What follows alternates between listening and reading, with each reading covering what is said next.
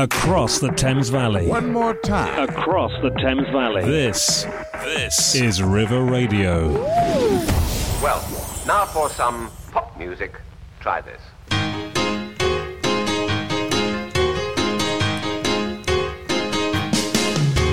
Lunch, lunch will keep us together.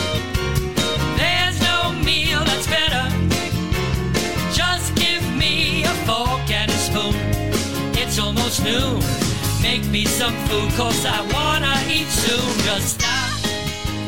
Hello, everyone, and welcome to this podcast, Let's Do Lunch with me, Jenny Tishy. I'm a registered nutritionist, and this show is all about both nutrition and food because at heart, I'm also an absolute foodie.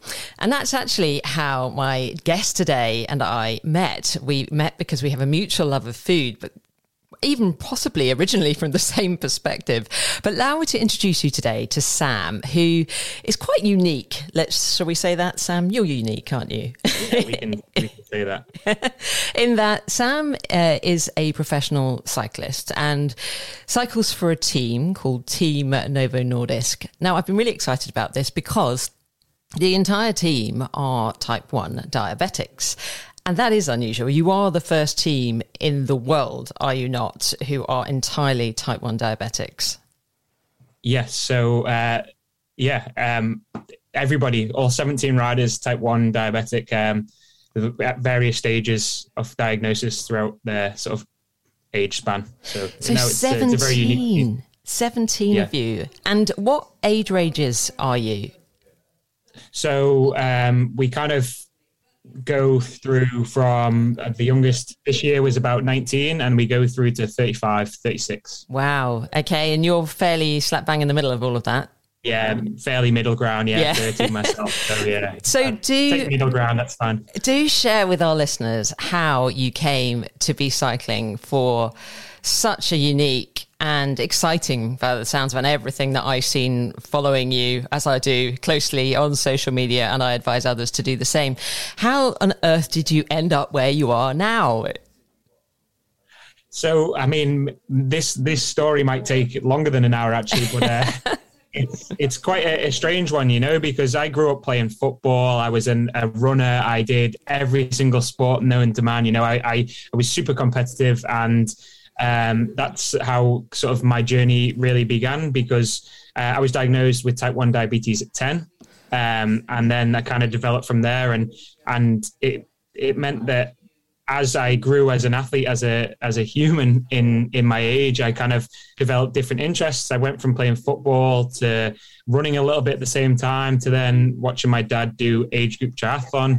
Wow. Uh, I went to university and I realized that I wasn't done with football and I kind of wanted to focus on the running side of stuff. So I decided let's do something positive at university. You know what the normal sort of sleeping um, schedule is right at university. It's kind of all over the place, but I wanted that that rigid pattern to go alongside my diabetes. So I went from um, football to triathlon, and within sort of 18 months of starting triathlon, I, I'd qualified to represent Great Britain at age group level. Um, from that, I went from age group triathlete to reaching out to Team Novo Nordisk through that channel because they had an elite team. Uh, from that elite setup, I um, sort of went 2014, end of 2014, start 2015. Um, they'd invited me to join the sort of the talent pool, the talent ID camp, and I said, "Well, I've got one year left at university. Uh, my parents will probably kill me." Uh, I decided at that age to say no. If I knew what I was saying no to, maybe I'd have made a different decision because it's been the best decision I ever made. But um, I sort of decided to push it back a year, whether I'd have that opportunity again. So in the middle of 2015, I flew out to America, which I was thought I was going as sort of a 24 year old going to be someone from the triathlon team to help at this kids camp.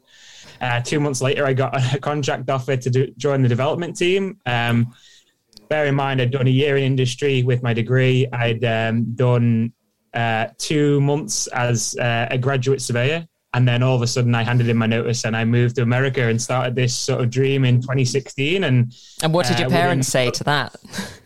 um, I remember sending the email um, I got an email from the coach on the development team, and he said, "Here's your contract. Any questions, let me know."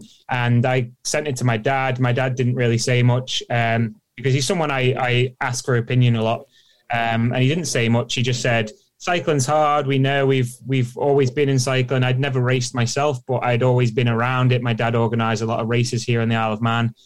And um, he was kind of like, cycling's hard. But I was like, well, this team is exactly what I want to do and where I want to be and my kind of people. So I said to not a lot. I said, what's the worst that could happen in my head? I emailed the coach back, copied my dad in, and said, uh, um, I'd take you up on the offer. And my dad responded straight back to me saying, let's do this. So brilliant. Um, I had the the support, but he had to lead. He couldn't lead me to the answer. You know, he made me. He let me make the the answers and learn and live by those decisions. So, yeah, I started full time cycling. Well, 2016. I only raced my first bike race in May 20 or April 2016, and then I turned pro 18 months later. So yeah, it was Whoa. a big journey. Everything's happened so quickly, hasn't it? Really, when Mega you think about the, really and what I find interesting, as you know, I work with a lot of sports people from lots of different disciplines. And the thing that struck me is that people seem to have to specialize so early on. But actually what you're saying is that you were able to kind of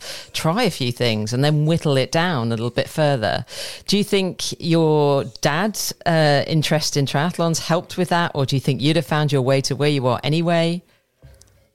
You know, um, we'll probably get more onto the diabetes side after, but I think that that diagnosis of type 1 diabetes gave me a lot of good, like, a lot of um, good things. Uh, mm. Where it's mm. noted a lot for the negative, but I think in that respect, which I'll touch on later, it gave me a lot of good things. I think I would have found my way to this point anyway. Um, I definitely had a mix of um, a mix of different sports, and I do notice now a lot of the younger kids they feel they need to specialize a lot earlier. Mm. And that does add a lot of stress. Now, for me, I was able, even whilst I was representing Great Britain in triathlon, I was able to go and do other stuff and play football on the side and, and still maintain that different sort of level and have that ability in school to play every single sport also help my body develop a bit further. You know, cyclists tend to have not issues, but sort of problems because they're stuck in one position and then it can lead to different things. Whereas I was off running and building up my bone density and just having a great time. So there's a lot to be said about professionalism, but also enjoyment. And I find that I've got so much enjoyment out of everything I've ever done that it's really helped. It's been the best. Yeah, create who you are today, really. So, yeah. question for you then. You've done lots of different sports and at quite a high level, many of them what's the level? I mean, now that you are where you are and you're cycling for a team that is solely type 1 diabetics, what was the level of support like in other sports versus where you are right now, which is not just the sport, but it's the team that you're in that's providing the support, I would imagine? Well, yeah, obviously with 17 riders, everybody sort of the owner, the CEO, Phil Southerland, he created the team. He was diagnosed at seven months old. So it's been his journey as well. So it's kind of this team is being built around not me per se, but it feels like it's being built around my values. And I think every rider feels that as well. So, for example, at school, I was the only child with type 1 diabetes. It was tough, it mm. was difficult, but I didn't really see any other side to it. So, I kind of had that feeling, but also at school, you might have been told you can't do this or you can't do that, or people were a bit more wary. I had to forge my own path. Whereas now with the team, everybody sort of understands and gets it. Whereas people are a bit sort of standoffish at the start. I had I was lucky growing up playing football because my um, coach in football, uh, his daughter was actually type one diabetic as well, so he had some level of knowledge. Um, so that was lucky, shall we say? Uh, but apart from that, I kind of had to forge everything myself. I had to make sure that I knew my boundaries in terms of physical ability, but also in my the diabetes side of stuff as well. So um, it was all development, sort of a lot of help from mum and dad, and you know, it's just. I'm a very positive person, and I can't really say much negative, and if, if anything, so I just kind of had to go through the steps myself and just see what, what what was around the next corner. And actually, that is a really key point here, and one of the reasons I was so excited about talking to you because I know in my work, but also in my life, I've come across many children. I have teenagers of my own, but many children who have recently been diagnosed who are really sporty. Um, we have some excellent local athletes within this area here that are type 1 diabetics could you? And I mean, I know as well that the the it, there's an increase of four percent, I think, a year of diagnoses in children of type one diabetes. It is a, an autoimmune disease, and it is one of those uh, we're trying to understand a lot more about. And certainly from a nutritional perspective, we're trying to understand a lot more about. But you just referred there to the fact that you were the only child in your school, and you were lucky to have your coach's daughter in your in the world of football that that understood what you were going through. But for anybody that is recently diagnosed, and I know you've very kindly spoken to someone that I've put directly in contact with you and been so highly motivational to them, and not putting you under pressure to be motivational, but what advice could you give to somebody who's a teenager? I know you were 10 when you were diagnosed, but a young person that's been recently diagnosed and just loves their sport? So, th- th- this is um, firstly, thank you for the kind words. I mean, I don't, I take the, the term inspirational really not bad. I don't know how to accept it because I don't do what I do to be inspirational. I do what I do to help people. When I was diagnosed, like I said, there was no one in my age, and that's what I wanted at that time. I needed somebody to look up to, somebody to that. So if I have that platform now to give back and I can support youngsters, teenagers going through a diagnosis, then that's where I want to be. That's who I want to be and what I want to do. Um, to those out there who might be recently diagnosed, who might be uh, struggling a little bit maybe, or not really sure where it is going to take them, um, diabetes is the best thing that's ever happened to me, full stop. Absolutely the best thing. At 10, I developed a routine. I developed um, uh, a way to manage a situation for my benefit, you know, because in that case, then I, I, I built like sort of pathways to help me in professional life, in professional sport. And that's something that 18, 19 year olds didn't have. So I had that at 10. And then it also gave me um, a team, a community, a family, mm. but also a reason to do what I'm doing and something to push for and to change. So I live with the mantra of change, like change the world or change my part of the world, and I can do that by getting on the bike every day, being the best person I can be. But honestly, like I say, I say to parents, I say to youngsters, I try to just get across that okay, I don't want others to have a negative diagnosis story because I feel that there's so much more to offer, and you're not defined by your diabetes.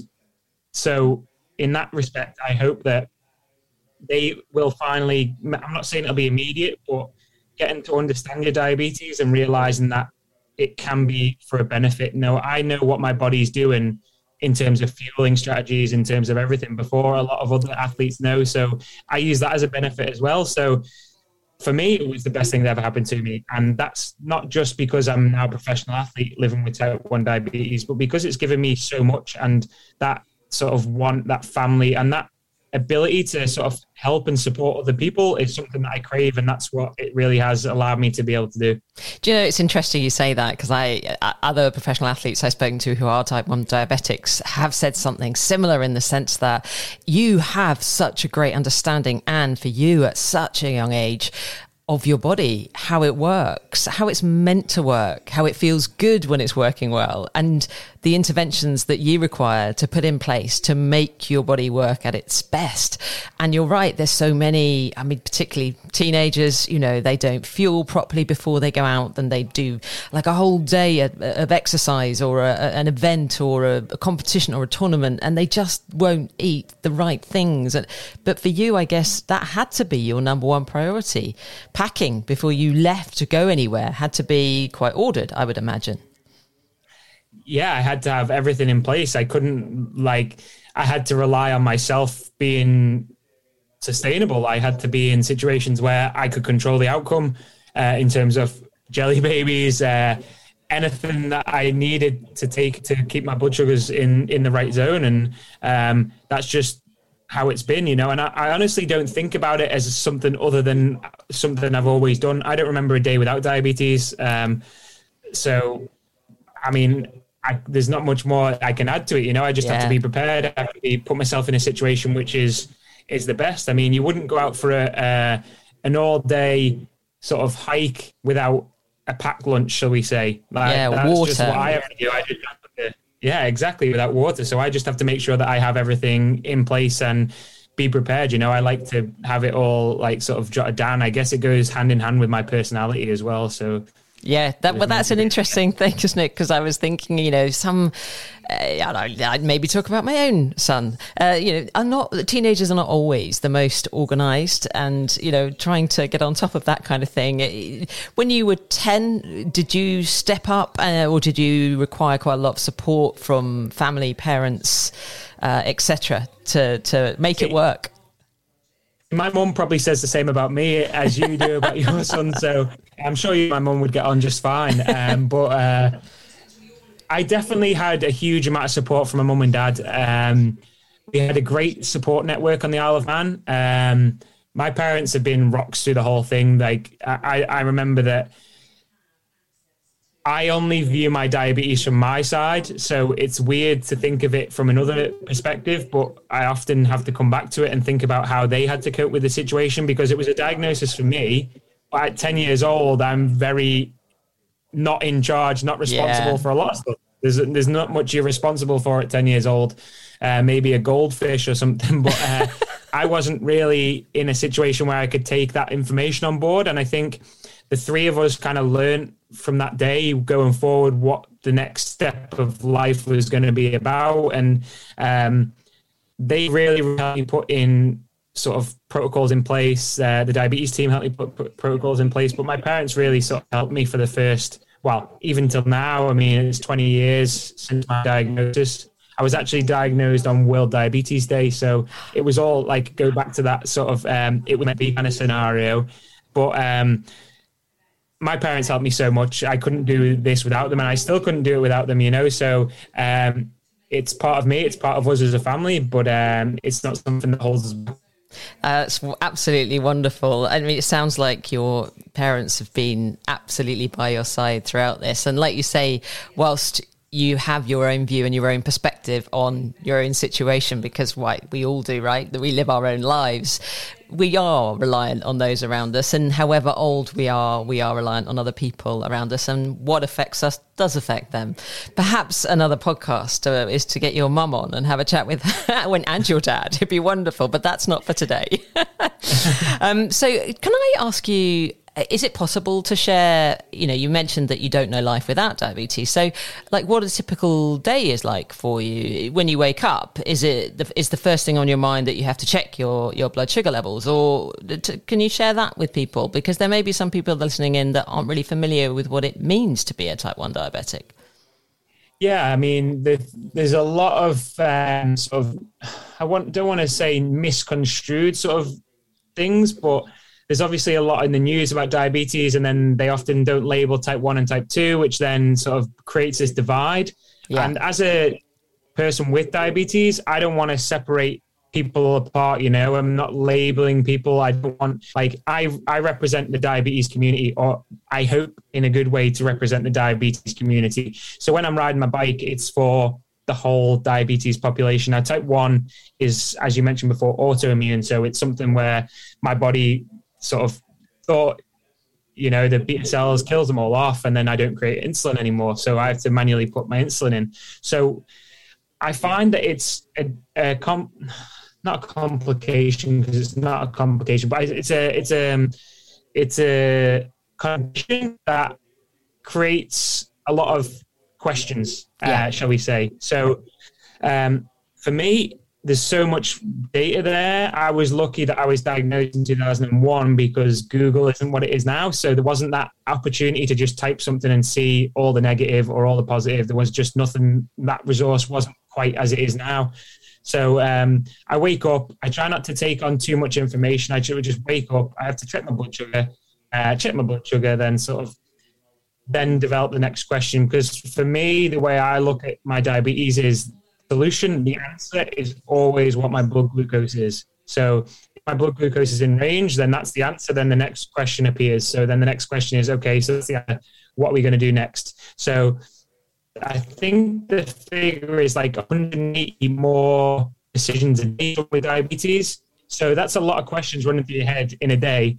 Um, I kind of try and take everything simply as the one in front of me. So if I'm getting up, first of all, I mean, I think it's Sir Steve Redgrave who said this, but he's going to, because I'm, I'm still unsure as to what diabetes he actually has or whether it's type 1 or type 2, but maybe you'll know. But he says, I want to make diabetes live with me. And that's that's exactly how I see it. I want to make sure that my life is determined by what I'm doing on a bike, by what I'm doing with my family, as opposed to what my diabetes is doing. That's just going to have to deal with whatever I want to do. So I wake up, I check my blood sugar, find out what it is, and then the first thing on my mind is right, what training do I have today? It's like okay, I have this training, I have four hours, I have interval efforts, uh, and then I have to then work out what I'm going to have for breakfast, like any other cyclist or any other performance athlete.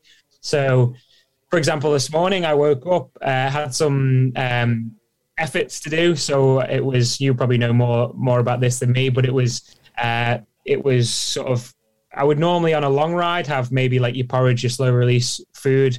And this morning I had toast and an omelette, which is an absolute favorite of mine. So, uh, and you had to get some quicker acting um, sugar in. So that was kind of my decision based on what I had to do as apart from being type one. So that yeah. was my decision based on my training. So I build my life around the training and then around my cycling, and then the diabetes just falls into line with that. And then okay, it doesn't often always do what I want to do, but um, that's just living with diabetes. So then uh, making those decisions, I'm constantly checking on the bike what my blood sugar levels are. We have continuous monitors now, so it made it a lot easier. Um, so I'm able to check what my sugars are doing.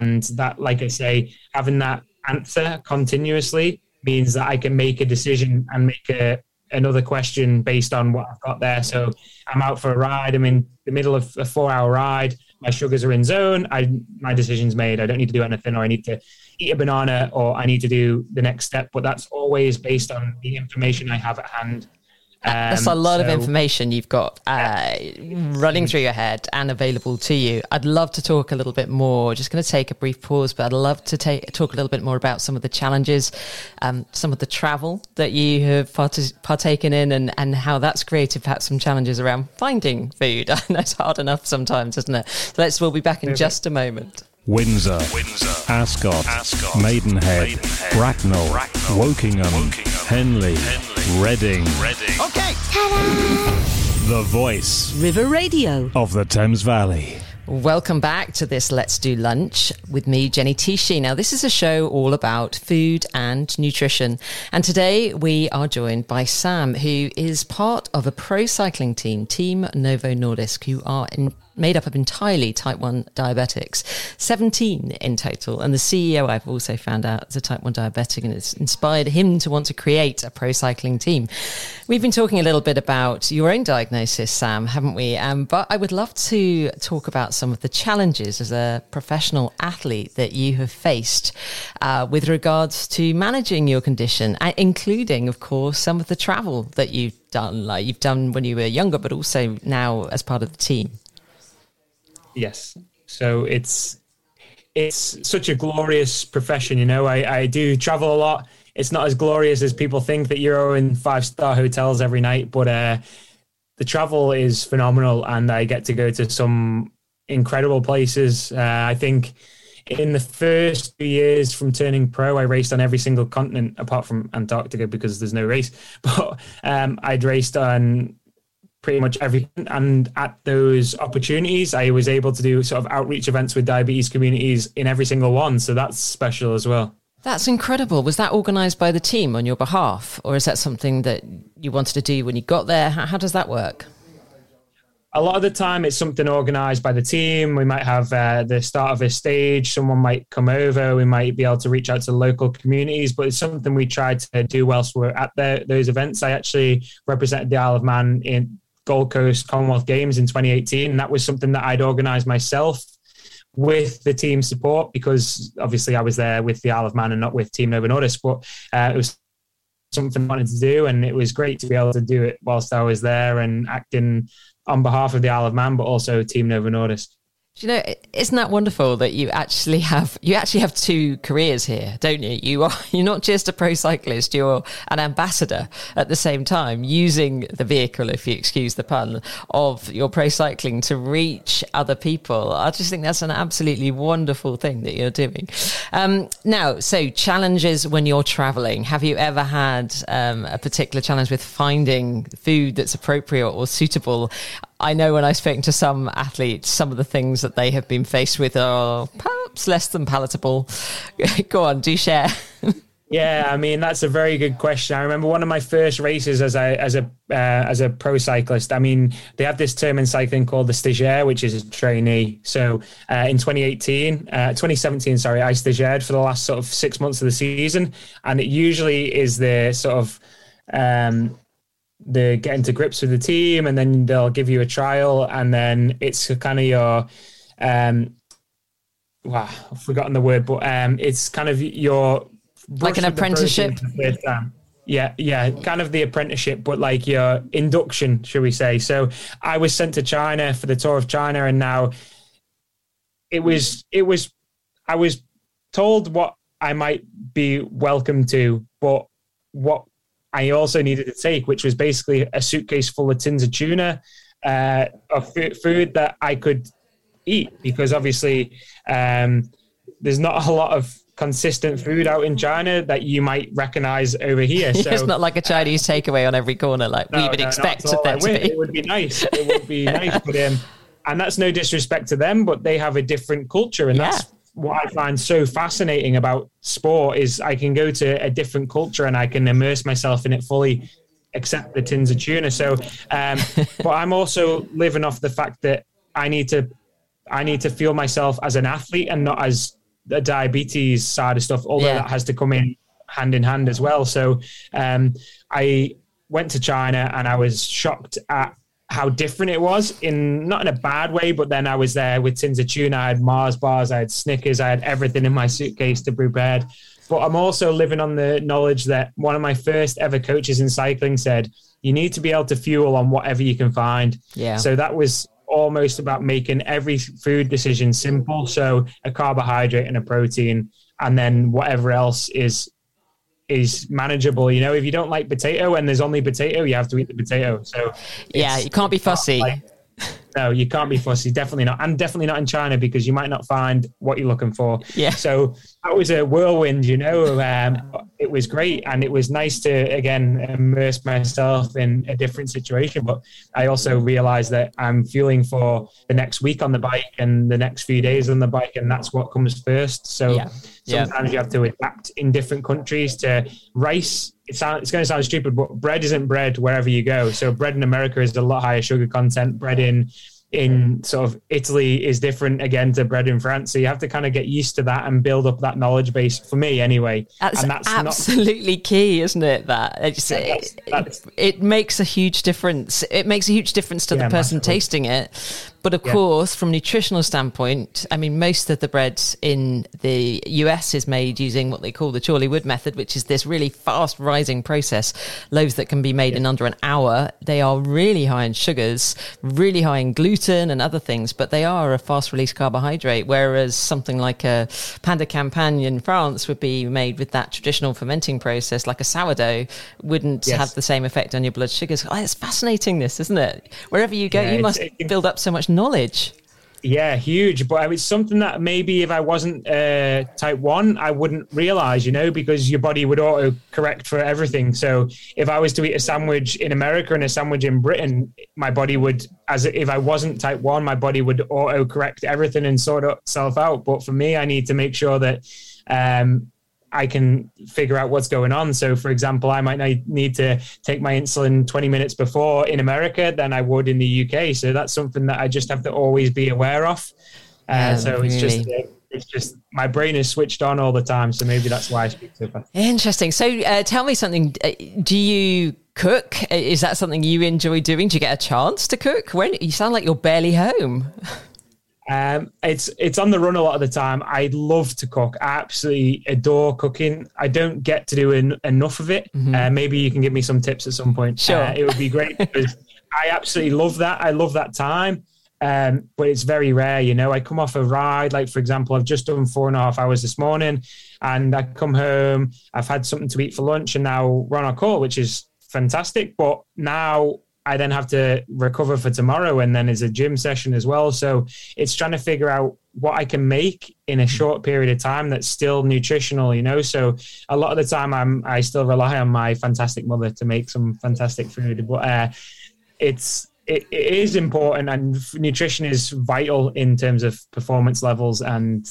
It's something eating at the right time, mm-hmm. eating the right foods. As a cyclist, it also took me a while to switch the method around because I think in Britain we traditionally eat a bigger evening meal, whereas in cycling it's sort of focused on eating a bigger meal after your training session, which I still quite haven't got to grips with yet because when I come home and then my mum's made like sausage and mash at dinner and I'm like, no, I want sausage and mash, but my head's like, don't eat, don't eat all of it because then you get a heavy sort of uh, need for insulin in the evening. So yeah. it's kind of trying to make sure that I do things for performance, not because I love my mom, you know. Oh, so that's that is. I, I, have to say that is one of the hardest mentalities to get your head yeah, around, isn't it? You're absolutely right. I mean, actually, for most of us, the big evening meal is not the most healthy thing, and many of us eat way, way too late, and it does affect all sorts of things, including the rate of digestion, and of course, it interrupts your sleep.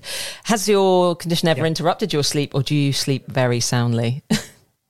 I sleep pretty soundly. You know, I sleep fairly well. It's the occasions where I don't sleep well, which scare me because I usually I'd sleep anyway. You know, if I was on a train, on a flight, on the bus, I would be asleep within 30 seconds and probably miss my stop. So yeah. Uh, yeah I'm with you. I'm one of those too.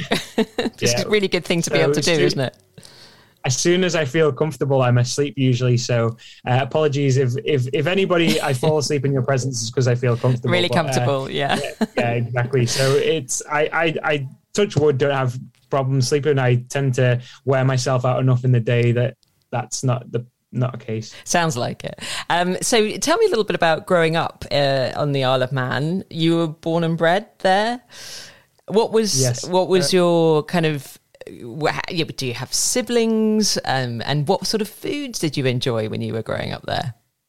So yeah, I have an older brother. He's 18 months older than me, um, and we grew up pretty much side by side. You know, um, I was his best man at his wedding uh, a few years ago, and I, I, think I did it, something in the talk saying, you know, he used to hate when I used to just like copy him, and I think that it was the biggest form of flattery, you know, because I, I wanted to be just like him, you know, and but that gave me sort of a competitive edge because I had someone older to beat all the time. So uh, I was lucky in that respect. But um, for those who don't know the, the Isle of Man, it's like the world's smallest island in the middle of the Irish Sea uh, right off the coast of Liverpool and off sort of our Irish coast right in the middle.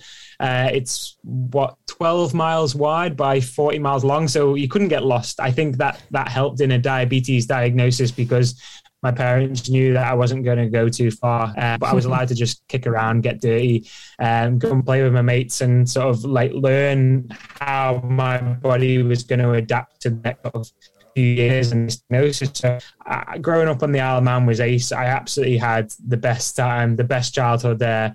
My parents were fantastic. Um, my just my whole family, you know, uh, my parents were both born here. Um, I was born here, and it's a place that I just I love. You know, I've lived in the same house since I was born, so it's it's a it's a homely vibe. It's a small towns. It's it's a very small island, but a great community, and that's what I crave. You know, when I'm away, it's somewhere that I can come back and reset. Um, the Isle of Man is such a special place. Um, it's not actually in the UK. Um, don't ask me too much about the details, but um, yes, I know. I'm familiar with it, having yeah. friends that live on islands that aren't, uh, yeah, you know, part of the it's UK. A weird, it's a weird one, but yeah. yeah, it's it's special. It's a very special place, and um, I absolutely love it here. But growing up, the turn like the food is very British. You know, my mum is a fantastic cook. You know, when I when I put food on a plate, it looks like vegetables, mashed potato, and meat. You know, it like and it all has its own little area, and it doesn't look anything. And my mum puts food on the plate, and it looks like a piece of art. You know, and I'm like, whoa.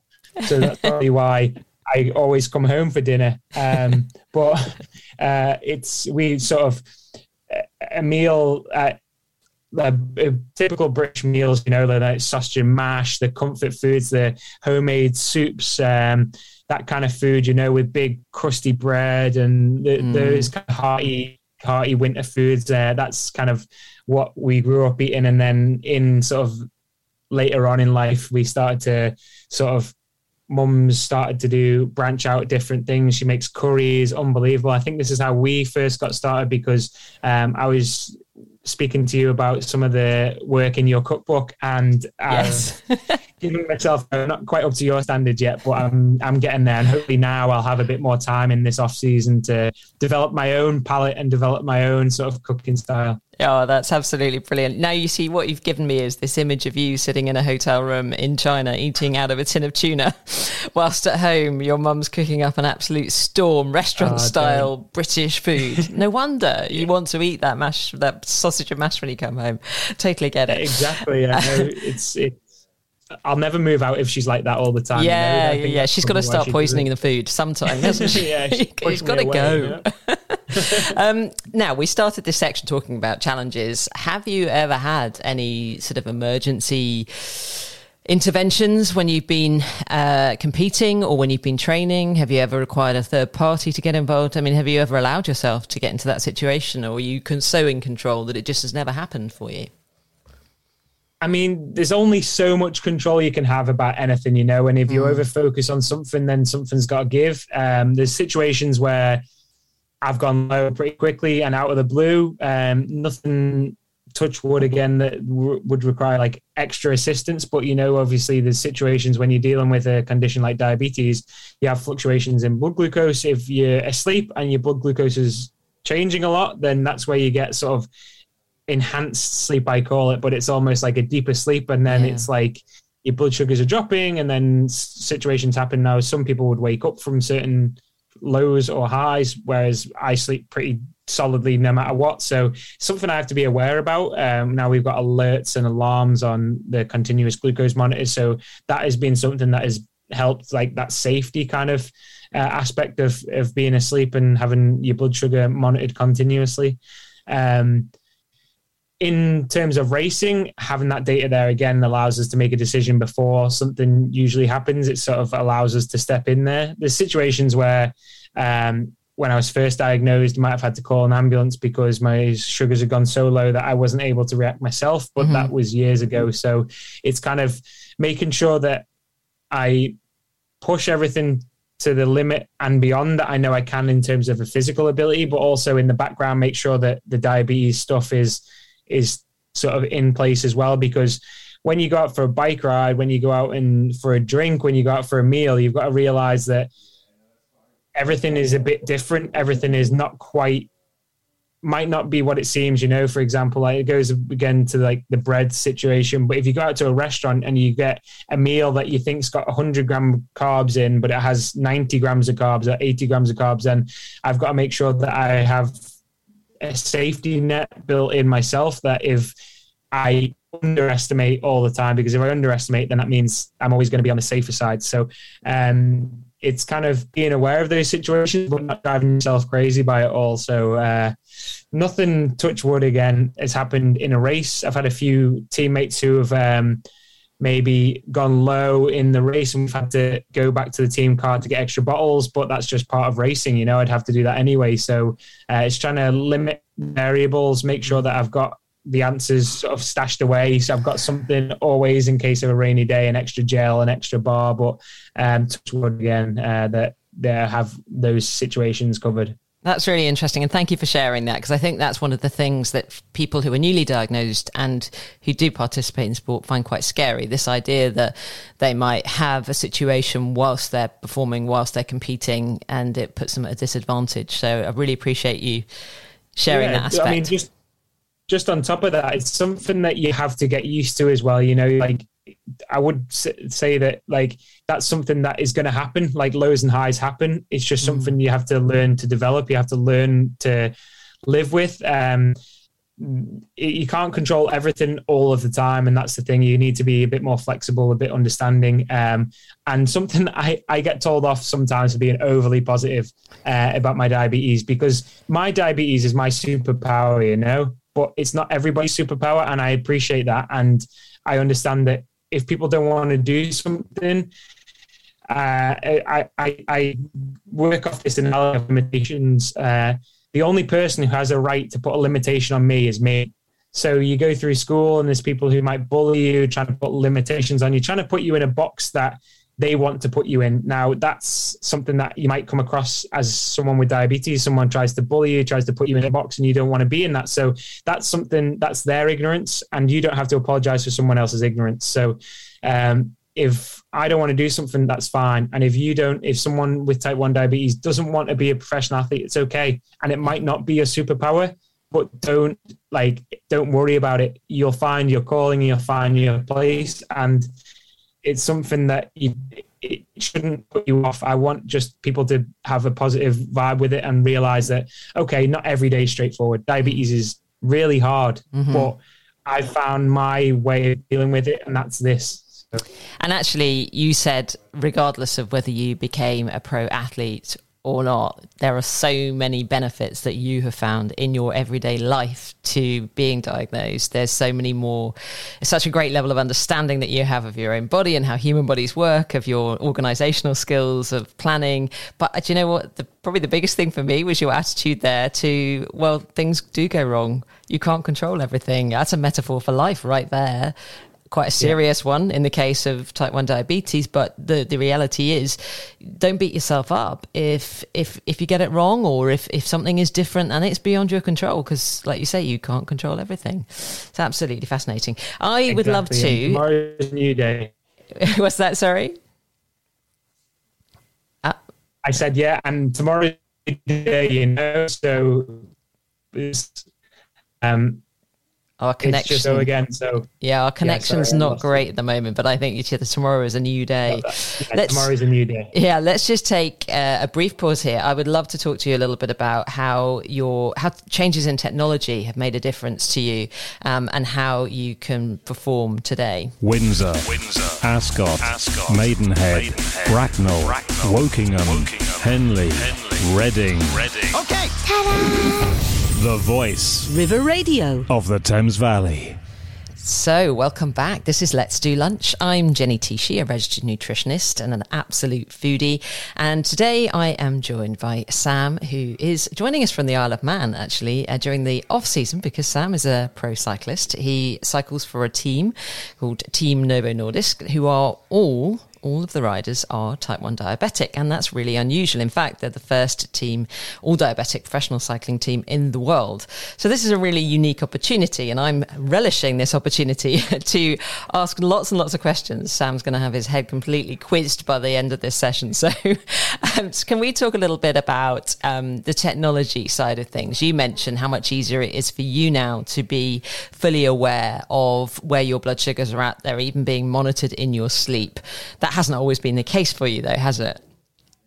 No, I mean, uh, yeah. So, I, first of all, I love an- answering questions, especially about diabetes. you know, it's something I'm so well versed on. I could talk about it all day, and I have that attitude, and I love it. So, uh, yeah, when I f- was first diagnosed, there was no such thing as continuous uh, glucose monitors. It's a finger prick, 10 second wait for the blood to be measured, and then a, a number, and that number is just giving you a single point in time, and it allows me to make a decision based on that. But if I'm out doing I don't know, a, um, a base jump or a parachute from an aeroplane. I have no idea what my blood's doing at that moment. So it doesn't really help much unless I have the access to the monitor. Whereas now with continuous monitors, it has helped sort of um, tenfold, you know, even if not more, because I've mentioned it a couple of times and um, it gives an answer to a question that you always need answered. So having the number in front of me on my phone, on my receiver to tell me that my blood sugar is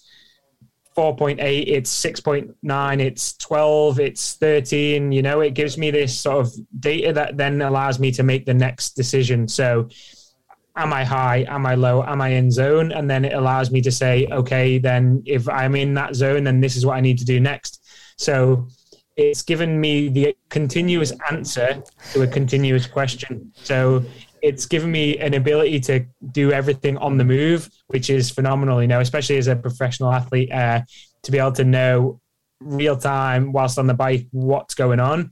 Um, it, it's absolutely phenomenal. That's really really interesting because i know you know some people when they're newly diagnosed they're not going to be given that opportunity. They're not going to be able to use that technology at this point. So what age were you when it became not only available but when it became something that you available to you that you could actually use? It's so, yeah it's something that i only began to use when i joined the team. Obviously it existed but it was uh, private funding at mm. that point uh, in 2016. It was only available to those who we have this thing uh, in. I don't know if it's the NHS or whether it's in just the world in general, but you're only given something like that when your blood sugar control is bad. And and I hate the term bad because I'm not bad if my sugar levels are high because that's just part of life. You know, I might be going through puberty, I might be growing up, I might have a growth spurt with a lot of the younger listeners might understand that and realize you can't always be in that level of control. And that's why I don't like the term bad. But if you have a higher,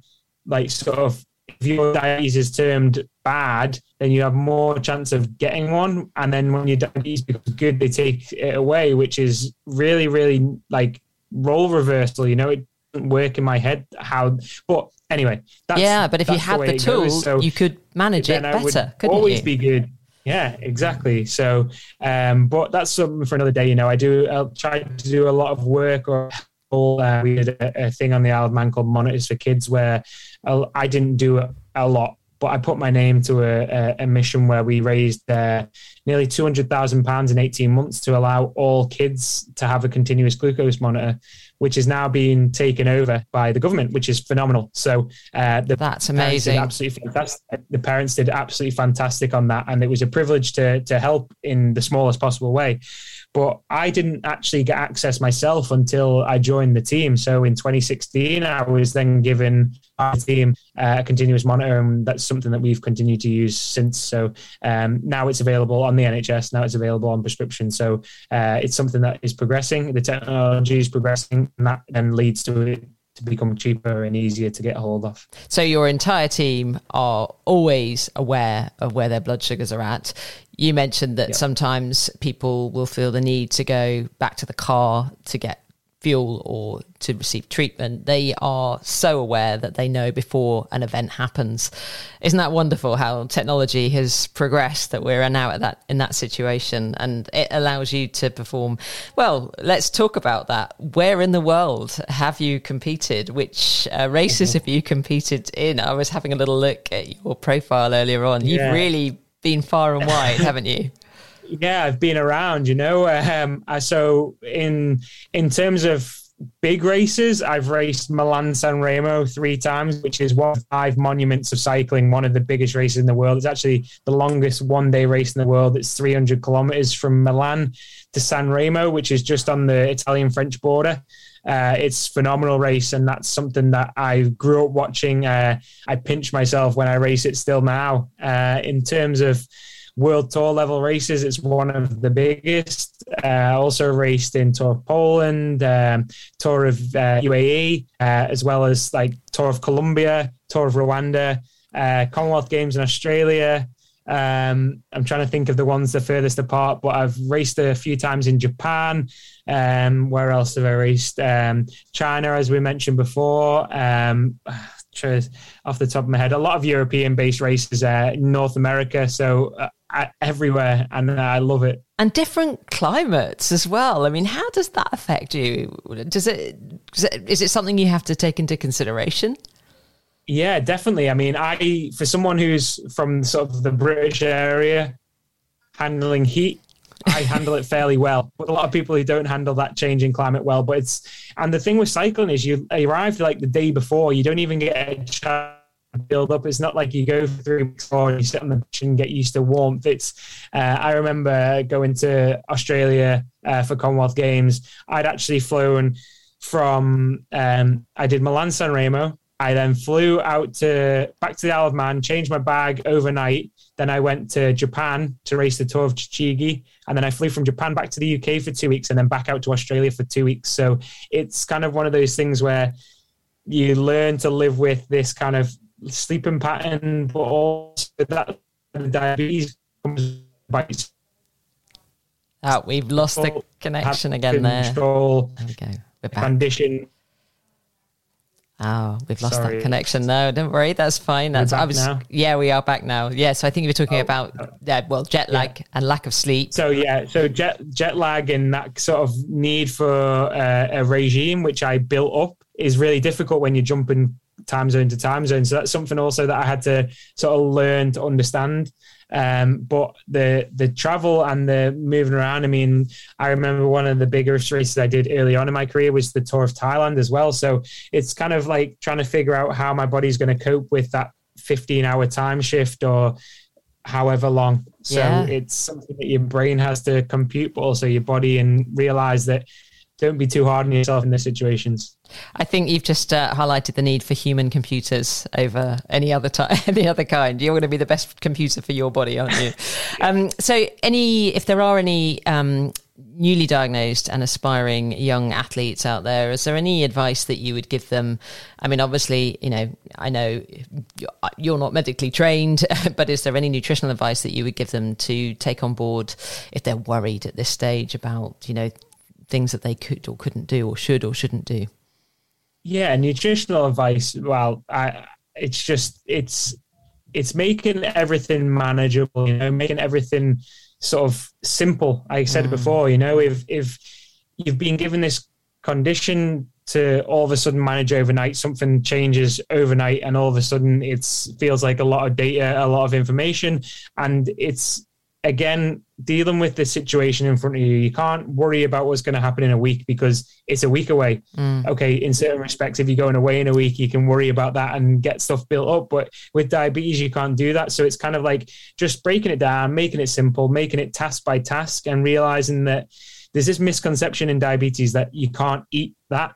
And that's something that you've probably heard a lot. Yeah. You know, the only thing I can't eat is poison and everybody can't eat poison so we've got that in common exactly so it's just making sure that there's, there's an answer for every solution so mm. if the solution is i want to eat this cake then the answer is this is what i have to do to do it so yeah. it's like making some things simple don't believe everything you're told because sometimes there's situations where you feel that you should trust a certain person and sometimes you know your body better that's not saying don't listen to other people that's just yeah. me saying sometimes your body is telling you something different and you need to listen to that as well yeah. uh, in terms of general advice and i've said it before on this call and i'll say it again it's the best thing that ever happened to me um, there's actually a mural in manchester that marcus rashford had painted about him and he I think it's along the lines of um, little did I know that when all this was happening, it was my or my greatest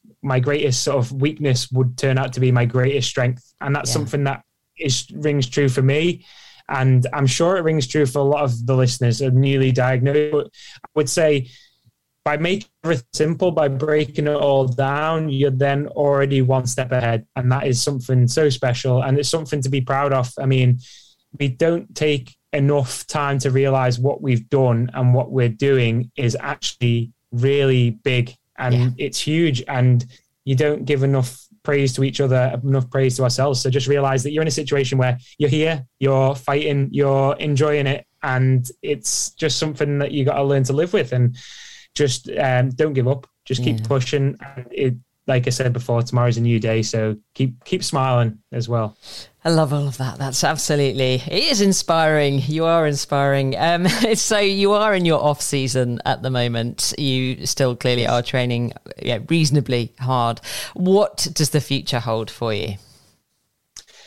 So, um, future. Well, I've got um, going into the next season, 2022, with Team Novo Nordisk. Um, just I want to I want to win bike races. No beating around the bush. I want to win. I want to be on the top step of the podium. Um, I'll take second or third in the process as well. So um, I just want to be the best I can be. You know, I I said before I give this platform to in the hope that quietly I can support somebody who needs the support.